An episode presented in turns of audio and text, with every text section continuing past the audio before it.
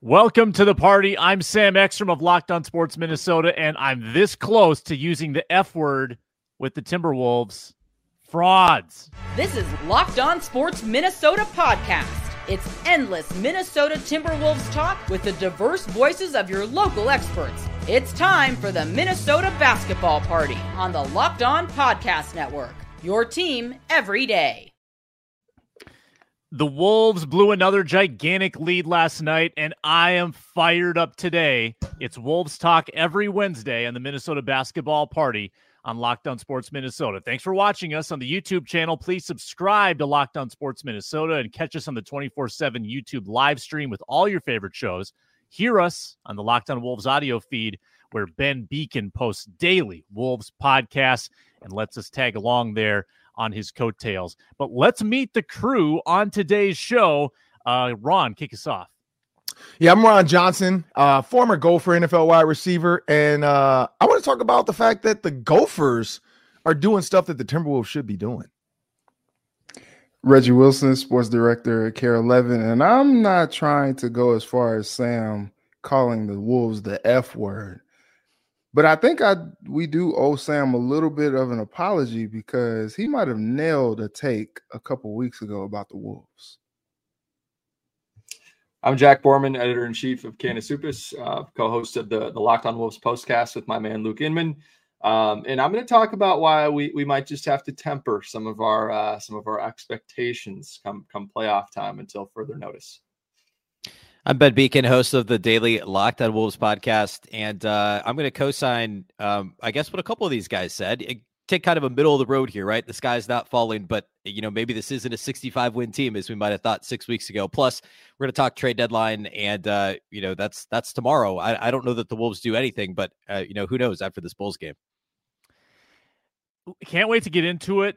Today's show, first of all, is brought to you by Gametime. Download the Gametime app, uh, app create an account, use code Locked On for twenty dollars off your first purchase at Gametime. So the Wolves lose in overtime last night, uh, one twenty nine, one twenty three, the final score. They led by twenty three points in the second half and twelve points in the fourth quarter. Uh, went to OT. Wolves had a shot to win it at the end. Karl-Anthony Towns, kind of like the Nets game about a week ago, ends up taking a 28 footer, no good.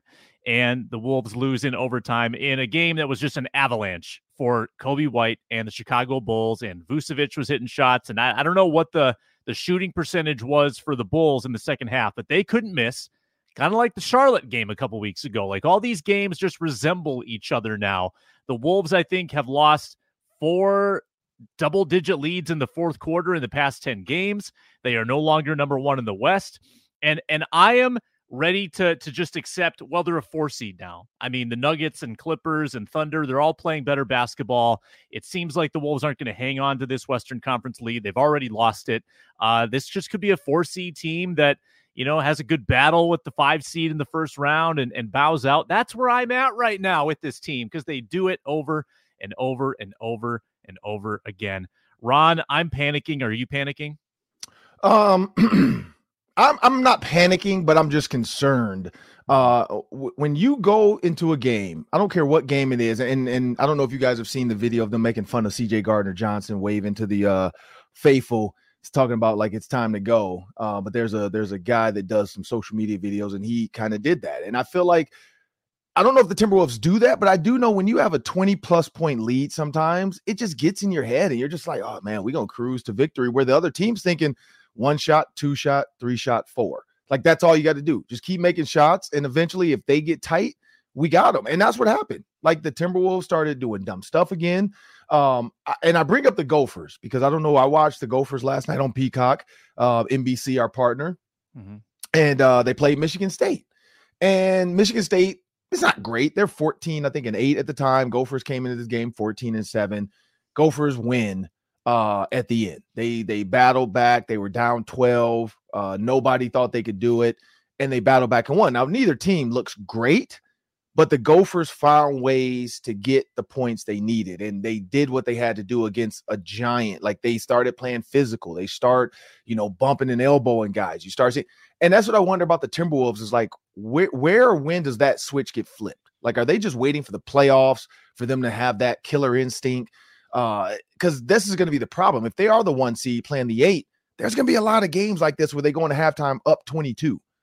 And do we think they can sweep and win in four? Hopefully. But if they have one of these games, call it the first game, like the Nuggets had that with the Lakers. LeBron got the first game off the Nuggets, and Nuggets never looked back. They're like, man, stop playing. Get this mosquito off of us. I don't know if the Timberwolves have that in them. And that's why, you know, when we talked about this yesterday, Sam, uh, that I think the Nuggets are one of the tougher teams in the West that are like down the stretch. They are going to be tough to handle. Um, and so yeah, that's that's kind of where I go with it. I'm I'm not concerned, or sorry, I'm not like thinking they're frauds, but I'm mm-hmm. concerned a little bit about these leads they're losing. Yeah. Reg. So Bomani Jones has a term that he coined that is affectionately known as lemon booty. And that is exactly what is going on with the Wolves. And Sam, look, we were ragging on you. We were ragging on you a couple weeks ago because you were like, look, this team, they just don't know how to close games down. They're these fourth quarter blown leads are are concerning. And we were all like, Sam, calm down, calm, just calm down, bro. You, you're doing too much. Maybe you are doing too much. Maybe maybe there's something to that because for some reason the lemon booty is very strong in that fourth quarter uh, with the Wolves. I mean the the lemon booty was strong in the second half, uh, outscored by 28 points in that second half and, and overtime and it just seemed to go like downhill from there. And you know, it's interesting because like there were a couple things. The Kyle Anderson tech, when he wasn't even in the club, he wasn't even in the club. He was outside of the club and he got a tech. That loomed large. And then if KAT ends up making the three that he missed near the end of the buzzer, like yeah, we're still talking about how we're concerned because they blew the lead in the fourth quarter, but all of a sudden a win looks a whole lot better than how ugly that that loss ended up in Chicago last night. And so there are very very concerning things happening with the Wolves. The Kyle Anderson tech in the fourth was not necessarily the only thing that had fans just done with. I saw some people saying that they will drive slow mo to the airport after his play last night. And you know, I know we're going to talk about the the trade deadline and what maybe they should or even would do, but something is just not right with this team right now. And you I'm not in the position where you are, Sam, where you're ready to panic or where you already are panicking. Oh, I am. I am definitely. Look, I ain't there yet, but what I will say is there is some smoke in the air. And I'm hoping that it doesn't lead to fire, like you said, where they just go into the, the playoffs and then their first round exit again, like they have been the last couple years. So they got they got some things to fix and they have to do some things differently if they want a different result because what they're doing right now is the very definition of insanity. The their options just shrivel up in the second half of games. It's like it, ant ant drive into traffic, throw it away. You know, KAT contested three. They they stop sharing the ball. And it's probably a lot of teams. They go to their stars in the second half. I get it. That's how it works. But there's just no one like it, even Conley. Like Conley is kind of supposed to be the one to pull them out of these things, but he's also very reliant on like spot up threes, which might come and go. He's not really a guy that can get to the rim. I like to see Naz more involved sometimes in these moments when they can't get a shot, but they already have two big men on the floor, so he's not playing. Like uh, they, they need someone to pull them out, and they just don't have it right now. Uh, Jack, your cold open suggests to me that you might be coming around a little bit on on my level of concern. Where are you at? Uh, I I am I am not I, I have not broken the glass case that the panic button is in. Uh, I have not opened it. I have not thought about opening it. All I'm saying is that I I, I felt pretty strongly that the Timberwolves were going to win a first round playoff series, and now I'm a little bit more uncertain. Um, you know, this is a shout out to my guy Alan Horton, uh, the radio voice of, of the Timberwolves. This is the fourth game, fourth time in the last 10 games, the Timberwolves have lost uh, a game when leading by at least 10 in the fourth quarter. It is the fifth loss in the last 10 if you extend that to eight points. Um, and all of them have been against pretty meh teams. Um, you know, yep. Oklahoma City obviously was the big one, but then Charlotte, San Antonio, Orlando, who they crushed earlier in the season, and Chicago, who has been, you know, pretty mediocre all season long. Um, so that's certainly concerning. Uh, but you know, I, everybody has been wanting to blame Chris Finch, you know, a lot in the last two, three weeks. And, and I just don't really think this one is on Chris Finch. I think the Timberwolves ball movement has actually improved quite a bit in the fourth quarter, uh, as well as their player movement. They ran a lot more, uh, you know, structured actions and sets last night. But Anthony Edwards just made a lot of really, uh, you know, poor reads. I thought that, you know, he initiated too many of the actions where I thought that Mike Conley initiating a little bit more um, and having Ant be more of a play finisher rather than a play starter and a play finisher probably would have been a little bit more helpful. Um, and, you know, he did a great job of drawing the defense in and, and, creating, you know, open pass opportunities to shooters on the wing and just missed shooters. Um, made some passes that got deflected, um, just misreads, uh, whether it be shooters uh, on the wing or Biggs rolling into the paint. Um, and he only had eight points in the final 20 minutes uh, of, of game time uh, after he scored 30 in the first 30 minutes or so. Um, and, and for a guy like Anthony Edwards, obviously you have to remember that he's only 22 years old, right? And that, you know, a lot of this stuff is still fairly new to him in terms of being the guy that everybody's looking at in the fourth quarter and expecting him to, to make stuff happen. Um, but uh, until they're able, until he's able to kind of get back up to speed a little bit with, uh, you know, with some of the, the intricacies of, of drawing defenses in and constant or consistently making them pay for uh, bringing two to the ball or playing in the gaps or those sorts of things. Um, I just don't think that you can trust that they'll win a playoff series, especially when you consider, um, you know, what's been in the Timberwolves' mental makeup uh, in the last uh, two seasons, right? I mean, they absolutely should have won that playoff series against Memphis two seasons ago and just completely uh, froze when the lights got bright and they got up big. And, and we've seen that happen consistently over the last two seasons. And, you know, I, I think it was, was, I forget if it was, uh, might have been you, Sam, who said that, you know, they're just a four seed now. But, um, you know, if they do end up playing the four seed, they could very well play Sacramento, Phoenix, or Dallas uh, in the playoffs. Sacramento had the last year's clutch player of the year and De'Aaron Fox, who was incredible all year long in the clutch and was incredible in the playoffs. Phoenix, who has Kevin Durant, Devin Booker, and Bradley Beal, or Dallas, who has two of the you know most clutch players in the history of basketball in Luka Doncic and Kyrie Irving. So, you know, it's you know, I think a lot of these things can be somewhat excusable if they can get back to that two line or one line and they could play a team that you know doesn't have those types of players on their team. But I think when you start to think further ahead um, you know, down potentially the playoffs, it's tough. And when you look at the trade deadline, right, who are the guys that we'll talk about? Backup point guards, shooters, scores off the bench. Are those guys going to be playing in the last eight minutes of the game? No, they won't. It's going to be the same five guys who have been on the floor and who have been struggling to figure it out. Um, and while I get yes that they had they didn't blow a lead uh, of 10 plus in the fourth quarter in the first uh, you know 41 games of the season, uh, it, it certainly is concerning that it's becoming a trend, even though I guess you could look at some positives of better ball movement, better play movement, uh, you know, more structured offense. But in the macro, it's it's tough. It's tough right now. Yeah, this team needs the All Star break like yesterday. Uh, no question. Ben, Ben, what do you what do you got? Yeah, in terms of this game specifically, uh, I mean, yeah, the the Bulls just in the first half, it was it was actually like weirdly one of the best first halves the Wolves have played all season. It really was. I mean, Ant and KAT played off each other perfectly. Um, Ant, you know, got hot late first quarter and and just kind of was rolling, but then also was was actually had made a note like his passing in the first early in the game was actually really good. Like he was intentionally drawing the defense, sucking the defense down closer to the paint, and then kicking it out to KAT for the the three at the top of the circle where he loves to shoot the ball. Like it was actually on point early in the game. But then in the second half, the Bulls just said, "All right, well, we're just going to load up on Ant because we don't think he'll make the right decision." And they were right. And and like Jack said, the Timberwolves actually did run a lot more set plays, which is something we've talked about a lot on this show, and I've talked about in Locked On Wolves. Like in in in crunch time, run actual actions where there's multiple options, there's movement, there's guys that are going to pop open for a shot if you make the right read. but you still have to make the right read. And Ant just did not do that. It's almost as though the Bulls knew when he saw more white jerseys, he was going to shoot more difficult shots. He was going to drive directly into them.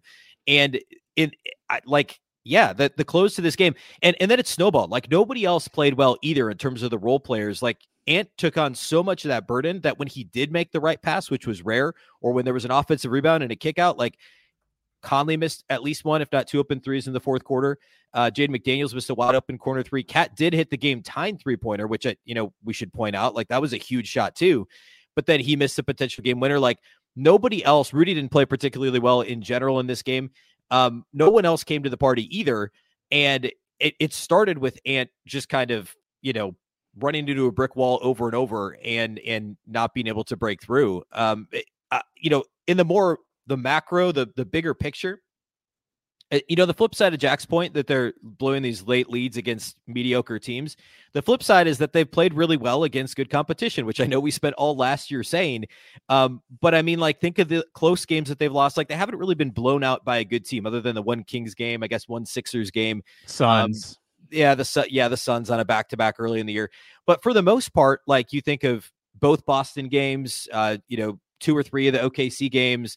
Uh, the the one where KAT hit the game winner against the Pelicans, the two games they won in Golden State. I know Golden State is what they are now, but at the time, like I mean, like the Clippers game, like they've beaten good teams and they have won some of these close late situations. So part of this, um, if you just want to look at the math of it, like eventually they were going to lose some close games. It just sucks that it's happening against teams that they should be beating. Now, the, it doesn't, both can be true, right? It doesn't mean that the fourth quarter collapses aren't concerning and things don't need to be fixed. Um, you know, generally it's ball movement. In this case, it was uh, also ball movement, but more specifically with Ant. Um, I think all of the above can be true, and it doesn't necessarily mean like, yeah, this team may end up as a two, three, or four seed. Uh, but they're still a good team. They probably were never going to be a 60 to 65 win team like they were playing. They're also not a 500 team right? They're they're somewhere in the middle, which was probably always the most likely scenario. I know that's not the the most exciting hot takey take, but um, that's that's kind of where we've ended up. I think at, at least two thirds of the way through the year. Yeah, it, and it's a bummer too that Finch kind of shot his shot. He had the big come to Jesus film session with the team, and it seemed to work against Houston. And then one game later, they're right back where they started. Um, so like how how many different cards can you play to get this team right. It's not like there's a big injury they're waiting to resolve. Everybody's healthy. This is the best alleged version of the team. Um, do they add to it, though, at the trade deadline, which is Thursday at 2 p.m.?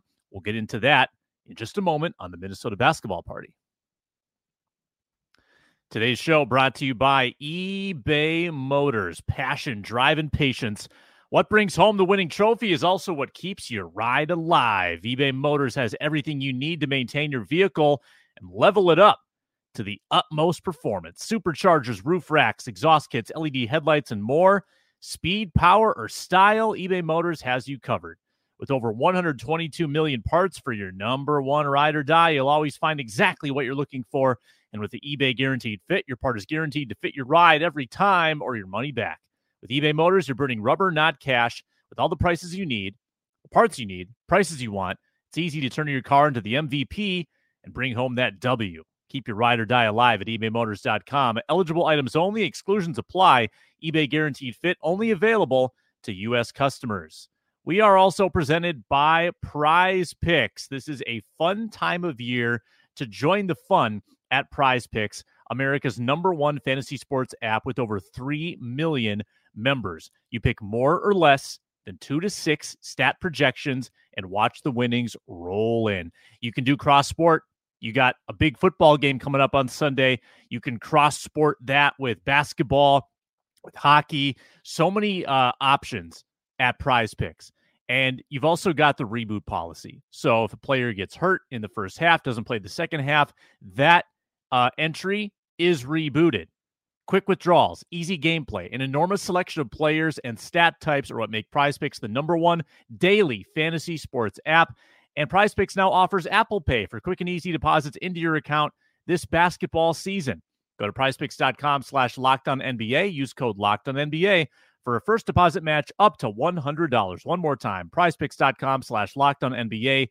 Use code NBA for a first deposit match up to $100. All right, before the show is over, we'll talk about Giannis, Wolves, and Bucks. We got another big week for the Wolves as they stay on the road for the next three games. Uh, but first, we're going to talk about the trade deadline, February 8th. That is tomorrow as we record this, 2 p.m. And the Wolves have a decision to make. Now, they've been linked. Tyus Jones, that's our guy. That's Ron's guy. Ron's been talking about Tyus for a while. Apparently, the Wizards want a first round pick. Wolves are saying, no, please take our second round picks instead, Washington. Um, that would obviously be the coup. That would be the coup de grace. That would be the big acquisition that would not only excite the fan base considerably, but I think would be the perfect fit for that backup ball handler. But Reggie, trade deadline, a little over 24 hours from now. What are the Wolves doing? Crystal it's just ball. so funny. It's just so funny because Tyus was a Minnesota Timberwolf. Like that was he was already here. And it's so crazy like hearing all the excitement about possibly having him come back home. And it's like, well, he was here before already. and I, you know, like what changed? Did did people not really want because I wasn't here when he was here. So did people not really want him to go in the first place? Or did people start seeing him cook in Memphis, especially in the series against the Wolves a couple of seasons ago, as Jack talked about that they should have won? Um, was it like, oh, we like this this version of Tyus? Yeah, bring him back. Um, I just think that the asking price is too high. I think Washington is funny, man, because you know they they trade Brad Beal they they got a, a, team, you know, with some unserious players like Kuz and and Poole Party, and then they're like, yeah, yeah, yeah, but we're legitimate though, so you know, we're not to give a guy away for nothing. So we want a first round pick, and it's just like, well, I don't know that that asking price is really, you know, but I think in terms of what they should probably do, they I think they need and this is crazy to say, especially after the time that he has been here. But just from what we've seen this season, I think they need some type of uh, an upgrade at their like sixth man position where slow mo um, occupies. I mean, I guess maybe Naz is the sixth man, but y- you know what I mean. I think they need they need another guy who comes in, gives you instant defense, some ball handling and and just some better shot making than slow mo does because I feel like the the things that you really enjoyed him for um, during his time on the team, I feel like it's just pretty much fizzled now, and fans are just up to their limit with this guy. So and you're not really getting much from from Shake, and you know you brought him in to help. I think you're you're doing well with Nah. He's doing pretty much what you expected him to do, but they need a little bit more help um, alongside of him as well. When you talk about the depth of this team, I think they just need to improve the depth. Where they go, I, I, I just don't know because I feel like the options are are kind of limited because of you know draft capital and and just the the people that you have on the team right now like as far as value goes for them. So they're in an interesting spot. I do think that they need to make some type of a move. I just don't know how it gets done. Jack. Yeah the wolves are in an interesting spot just because they, they've got about 2.3 million dollars in, in luxury tax space but something that that people aren't talking about really is that mike conley has an unlikely incentive of 1.5 million dollars that will uh, that he will earn if he plays in at least 60% of the team's playoff games. And the Timberwolves certainly have to, uh, you know, you know, kind of go on at this trade deadline, you know, acting as if he's going to get that. So really, they only have, uh, you know, if you, if you want to look at it that way, you know, they really only got about eight hundred and thirty-five thousand uh, dollars below the tax line. So uh, if they also want to sign a buyout guy, they're going to need to have about seven hundred and sixty thousand dollars in space beneath the luxury tax. But my point being is that if you want the Timberwolves to be able to sign a buyout guy, you, you can only take back about seventy six thousand dollars more in in salary than the Timberwolves currently have, which which makes this trade deadline uh, a little bit uh, tough, and it's also why you're starting to hear Wendell Moore Jr.'s name floated. I saw that Uh, Mike Scotto at HoopsHype said that the three guys the Wolves were, were talking about in, in trade talks were Shake Milton, Troy Brown Jr., and Wendell Moore Jr. And the reason for that is because let's say, you know, I, I think the Timberwolves are going to go the backup point guard route at the deadline. I think they'll probably try to go after Monte Morris just because he's got familiarity with uh, with Tim Connolly and he's a pretty known commodity at this point. Um, but let's say you do try to trade for, you know, Monte Morris, who's got $9.8 million. If you aggregate Shake Milton and Troy Brown Jr., that's $9 million. So if you want that route just as it is with those three players involved, you wouldn't then be able to go turn around and sign, a buyout guy if you wanted to stay under um, the luxury tax, assuming the Wolves made the playoffs and Conley played in, you know, at least 60% of those games. So then you'd have to find a third party to take Wendell Moore Jr. So I think doing something where you could send uh, Shake, Shake Milton and Troy Brown Jr. to the Trailblazers, um, have Matisse Thybulle as the returning option, go to the Pistons as a guy in the wing that, that could help fortify their defense a little bit and be a salary that they could move long term. And then sending Wendell Moore Jr. to the Wizards for a guy like Anthony Gill, uh, who makes five hundred thousand dollars less uh, than than Wendell Moore Jr. does, so that he would still, you know, at least open up the uh, the opportunity for um, you know the Timberwolves to at least then you know play around with a buyout guy, um, or at least w- allow them, you know, allow them to wait um, at least a week or two weeks or something like that to, to free up a little bit more luxury tax space. Um, or you could you could try to trade, you know, Wendell Moore Jr. and take back no player, um, and, and, just have the the Wizards send you cash or something like that, and then um, and then you the the picks thing would be interesting then, right? Because you know Washington would probably want to pick, but the Timberwolves only have you know three or four second round picks that they're able to play with. So um, it'll it'll be tricky to figure out, but I think that they're gonna they're gonna try to trade for for Monte Morris um, as, as a backup point guard that can kind of help take some of the wear and tear off of off of Mike Conley down the stretch of the season.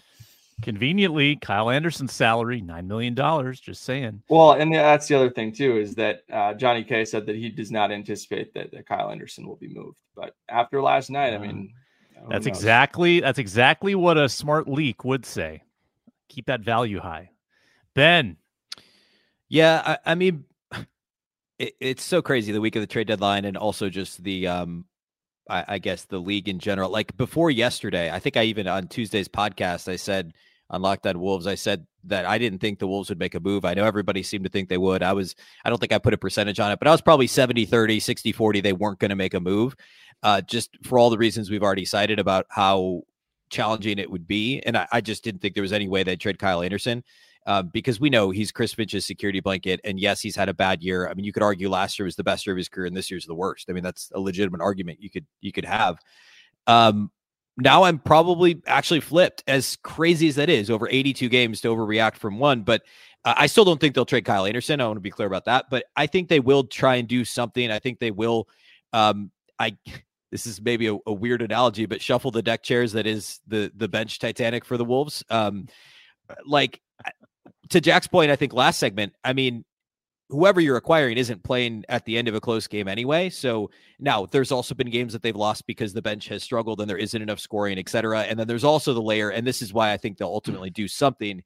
You want somebody that you can say, okay, let's give Mike Conley a night off and, you know, not force it to be Nickeil Alexander Walker or Kyle Anderson and 12 minutes of Jordan McLaughlin running the offense. Instead, have somebody who's a pro starting point guard like Amonte Morris, uh, who's also my favorite target for a lot of reasons. But I think he's probably the best of of all the different.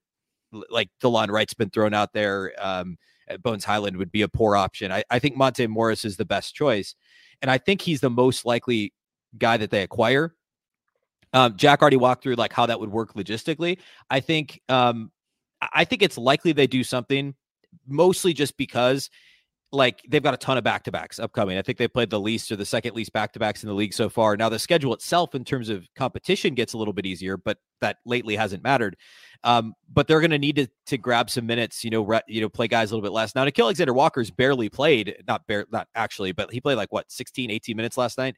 Um, his minutes have come way down. He's obviously not a pure point guard, but they went into the season seeming to think that Nickeil Alexander Walker, Shake Milton, and Kyle Anderson could play backup point guard, and and are they ready to pull the plug? I, I think probably, and, and realize that like, hey, we need another adult in terms of a point guard that can run the offense. I think it's a minor move. I don't think Slow gets traded.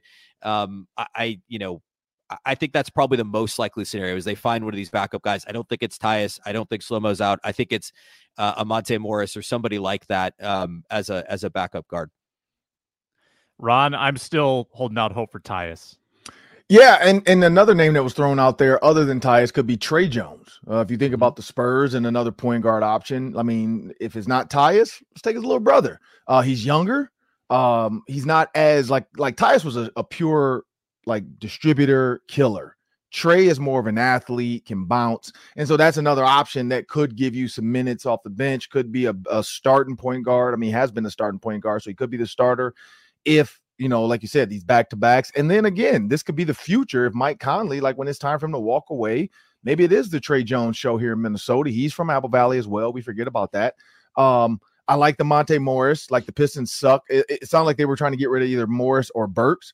So they're gonna move one. Sounds like they want to keep Alec Burks a little bit more than they do Monte Morris. So that could be an option as well. Um, but but again, I, I, I like the you know Kyle Lowry with the Hornets. I know I was on him before. I thought like, oh, they could have got him, but the asking price was too high. Now when I'm looking at this, like Kyle Lowry just looks tired. So I'm not too sure like that's the answer either because you're just bringing another old tired guard in here. Whereas a Tre Jones, uh, I know the name Dennis Smith Jr. was floated out there as well with the Nets.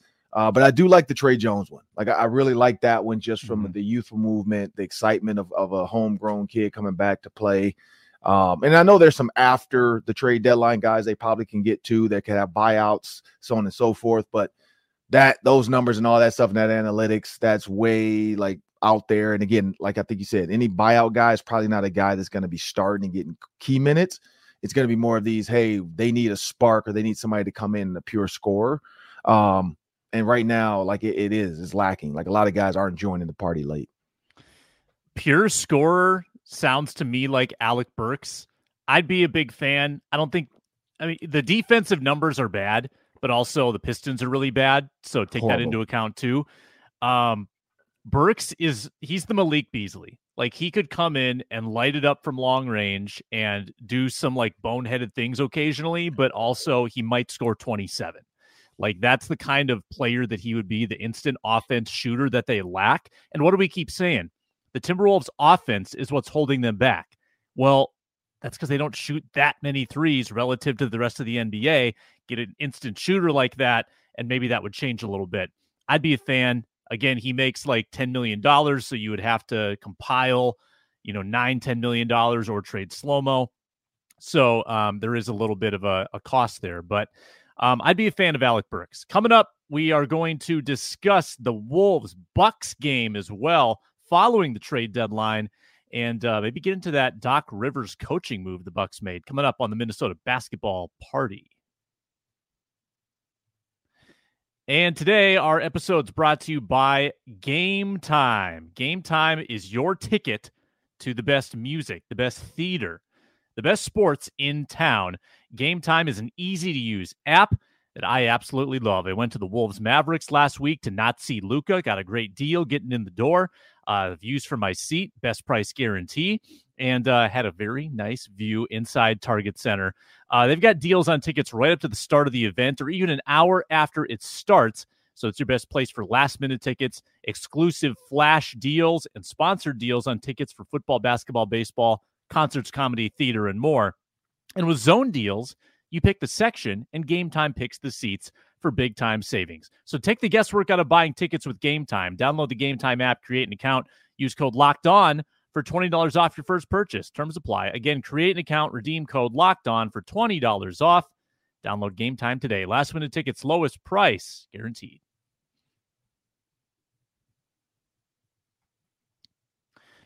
Uh, it'd be more compelling if the Wolves had not blown two of the last three games, but still compelling. The Wolves go and play the Bucks on the road Thursday night. Giannis for the first time this year, and then they get him at home. I think about 15 days later after the All Star break. But we'll start with Ben Beecken.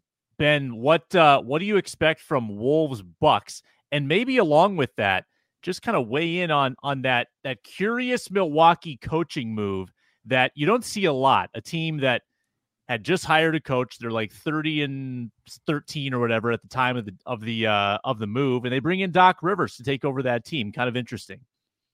Yeah, I, I think the Doc thing's pretty interesting, um, mostly because there was the whole offseason back and forth on the players, you know, well, players specifically Giannis being more interested in hiring somebody like an Adrian Griffin and the owners, you know, everybody thought Nick Nurse was going to go there. And then in season, obviously things, it's funny because the Bucks, like, it's not like they've been bad. They just haven't been what people wanted them to be. And I, there was a lot more behind the scenes than, than certainly I know about. But um, it really is more just, you know, Giannis is Giannis. So if Giannis wants whatever want, Giannis wants is what Giannis is going to get, and and the Wolves don't exactly have a Giannis at this point. Maybe Ant eventually, but until he wins a title, wins an MVP, um, Giannis has done all of that. That he's agreed to stay in Milwaukee multiple times, and so he, you know, clearly, I mean, he handpicked the coach that got fired, right? And so then I think he, you know, he goes back to ownership or whatever and says, "Look, hey, um, you guys were right. Let's make this change." Um, I, you know, I don't think until the Wolves make a serious run at a championship and or have an actual MVP caliber player. Yes, Ant's a superstar. Yes, KAT's a star, but those guys aren't to that level, not even close. Um, I don't know that that's something that we'll have to deal with as much in Minnesota. Although the market size thing and and you know that piece of it, if the Wolves, you know, say they do win it, like the crazy thing is like they won a title recently and that coach got fired. So like there's so yeah. many other layers to this, and that's just that's just the NBA, I guess. In terms of the Milwaukee matchup specifically, um, I'm curious to see how they defend Giannis. I mean, they could try playing some zone, um, although the Bucks are a good three point shooting team, and so I don't know that that's necessarily. They, the Wolves have overall played more zone recently, um, and uh, so I I could see that being mixed in.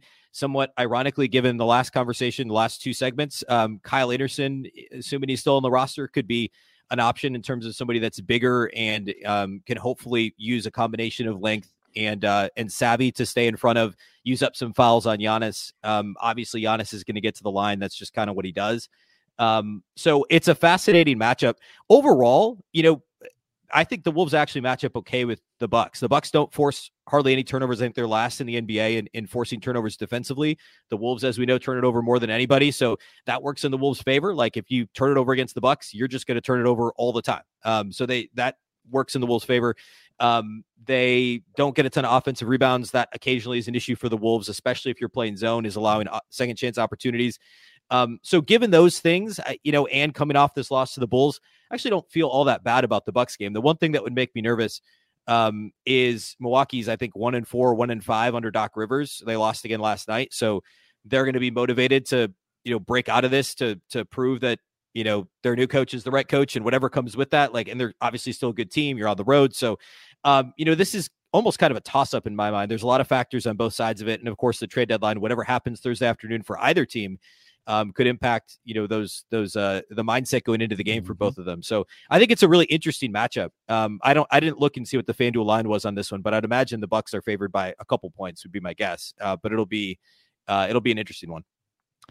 I can try to get that for you right now, and I'm not sure it's actually posted because that is tomorrow's game. So I don't know yet, yeah. and there may You're not right. be a line. Uh, Ron, what do you think?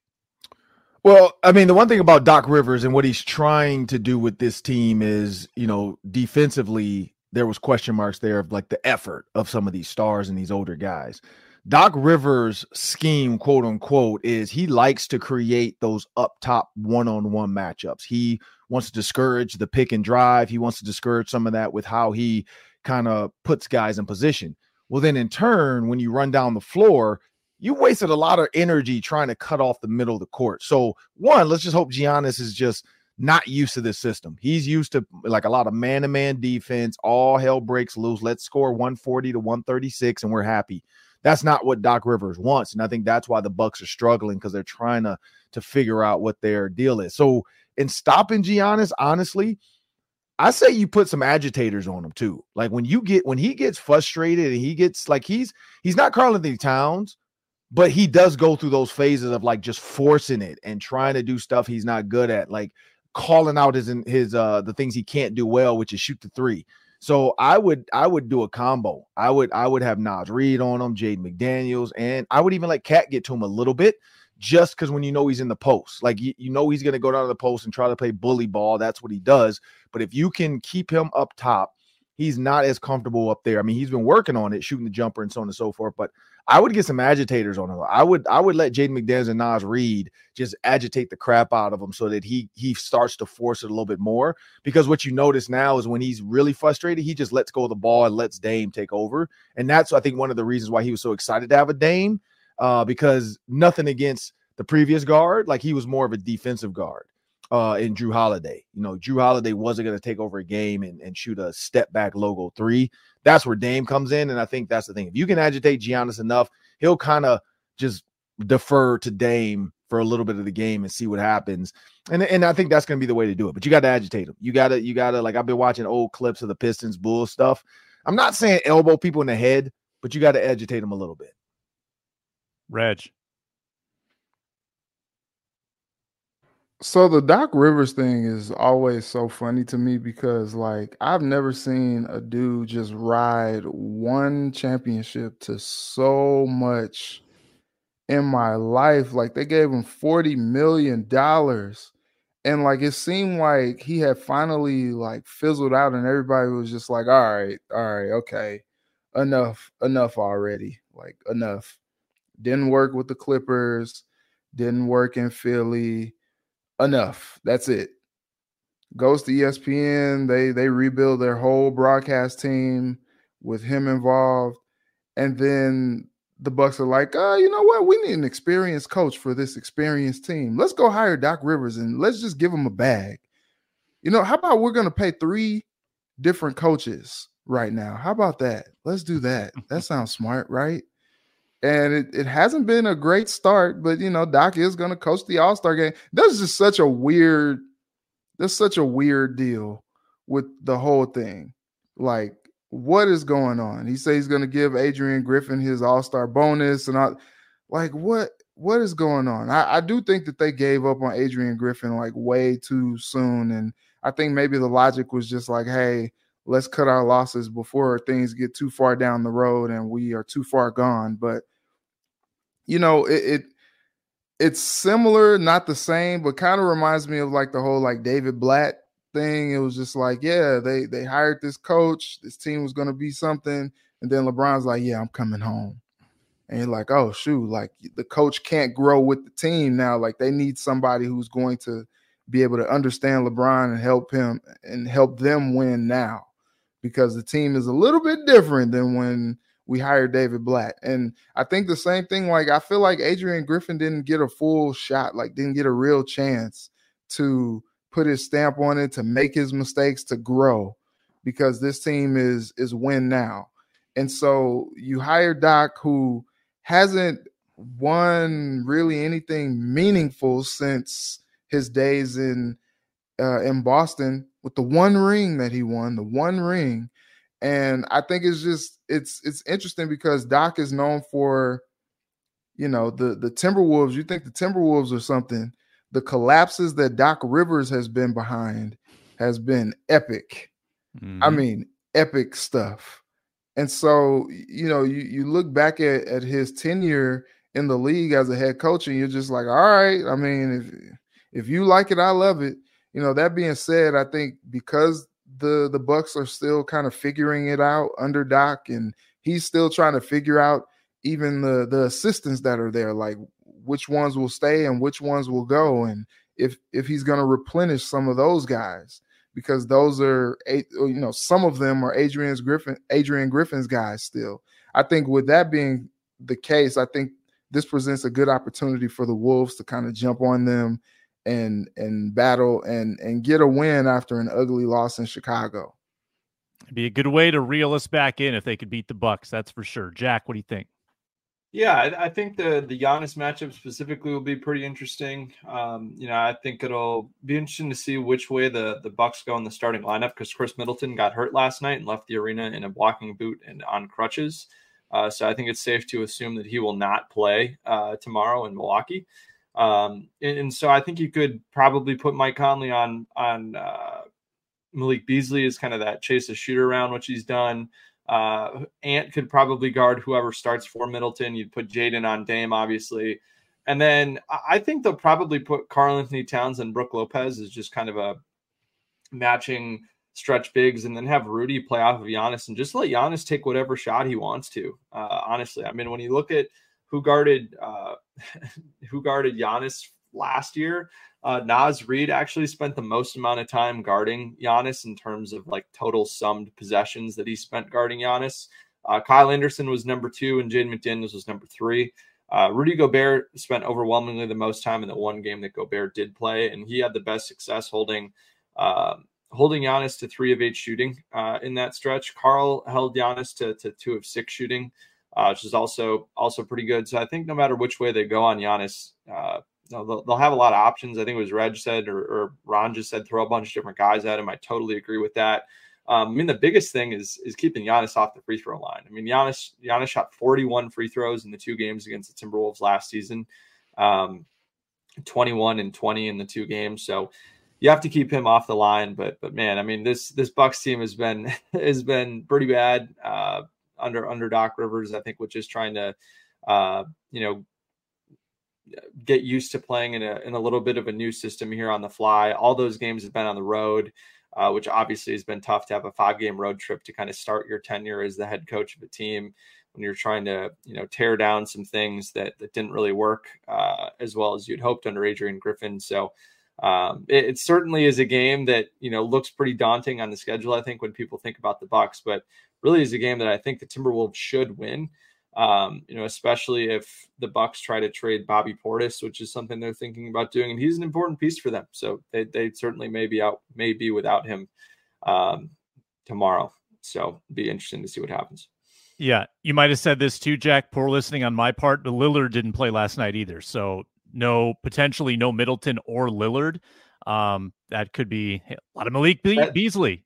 My God, yeah, that, that seemed maybe like a one game thing for Dame. We'll see. Um, but yeah, I, I hope Dame plays just because he's he's fun to watch. So no, that would be fun. That would be fun. And he hasn't quite brought them the success they expected, but um, you know, the like see with, with the with a team like the Bucks and, and Giannis, I tend to think they'll like they'll kind of figure it out, I guess, by like when by the time it matters because they have that cred and they have Giannis. And the Wolves just don't have that cred yet. And I just don't have the belief uh, that I do with a more uh, seasoned team. But in our closing minutes, we always do this. We predict the week.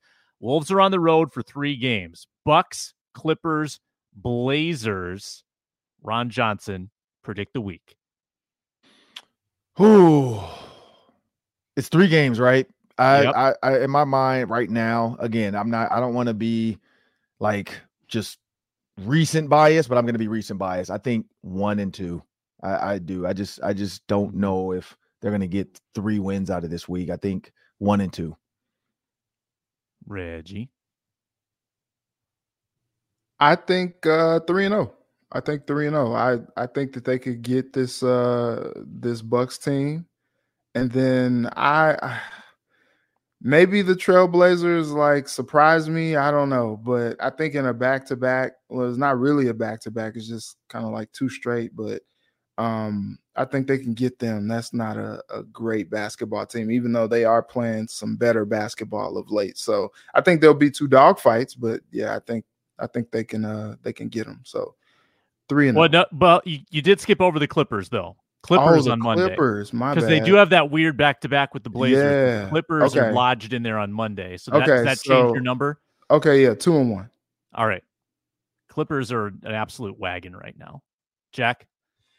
Yep, I have two and one as well with the loss uh, uh against the Clippers. Um, I mean, they've been they've been incredible. They're nine and one since the Wolves beat them in Minneapolis, despite not having their starting center. Uh, I mean, PG, Harden, Powell, all playing A plus roles behind Kawhi, who's just been a, a superhuman the last ten games, um, and they've been they've argued they've arguably been the best team in the league since the, the turn of the new year. So two and one for me. Mm-hmm. Ben. I'll go two and one as well. I think they'll split the Milwaukee Clippers game. Uh, they'll lose. They'll, if they lose against Milwaukee, I think they'll pull it together. They'll beat the Clippers. Although that is the front end of a back to back headed to Portland. So um, I think they go two and one. Oh, and some quick, uh, quick breaking news. They just announced the skills challenge for All Star Weekend, and Shams, or at least Shams Charania did. And Ant will be in the skills competition with Paolo Banchero and Victor Wembanyama. So we have a, a topic for next week's show to discuss. Nice. It's not the dunk contest. It's not the three point contest. It's the third sexiest one, but that, that'll still be fun. We'll take It it. still counts. Count Yeah, what you'll it wants carry too. So you know. It's it's something. Um, that's the show for this week. Wolves talk every Wednesday in the Minnesota Basketball Party. Watch us on Locked On Sports Minnesota. Listen to us on the Locked On Wolves audio feed, and check out Ron Johnson. He's on the Ron Johnson Show on Tuesdays, and a bunch of our programming here on the network. Reggie Wilson, KARE 11, Jack Borman, Canis Hoopus, and Ben Beecken on Locked On Wolves. Thanks a lot. Talk to you next week.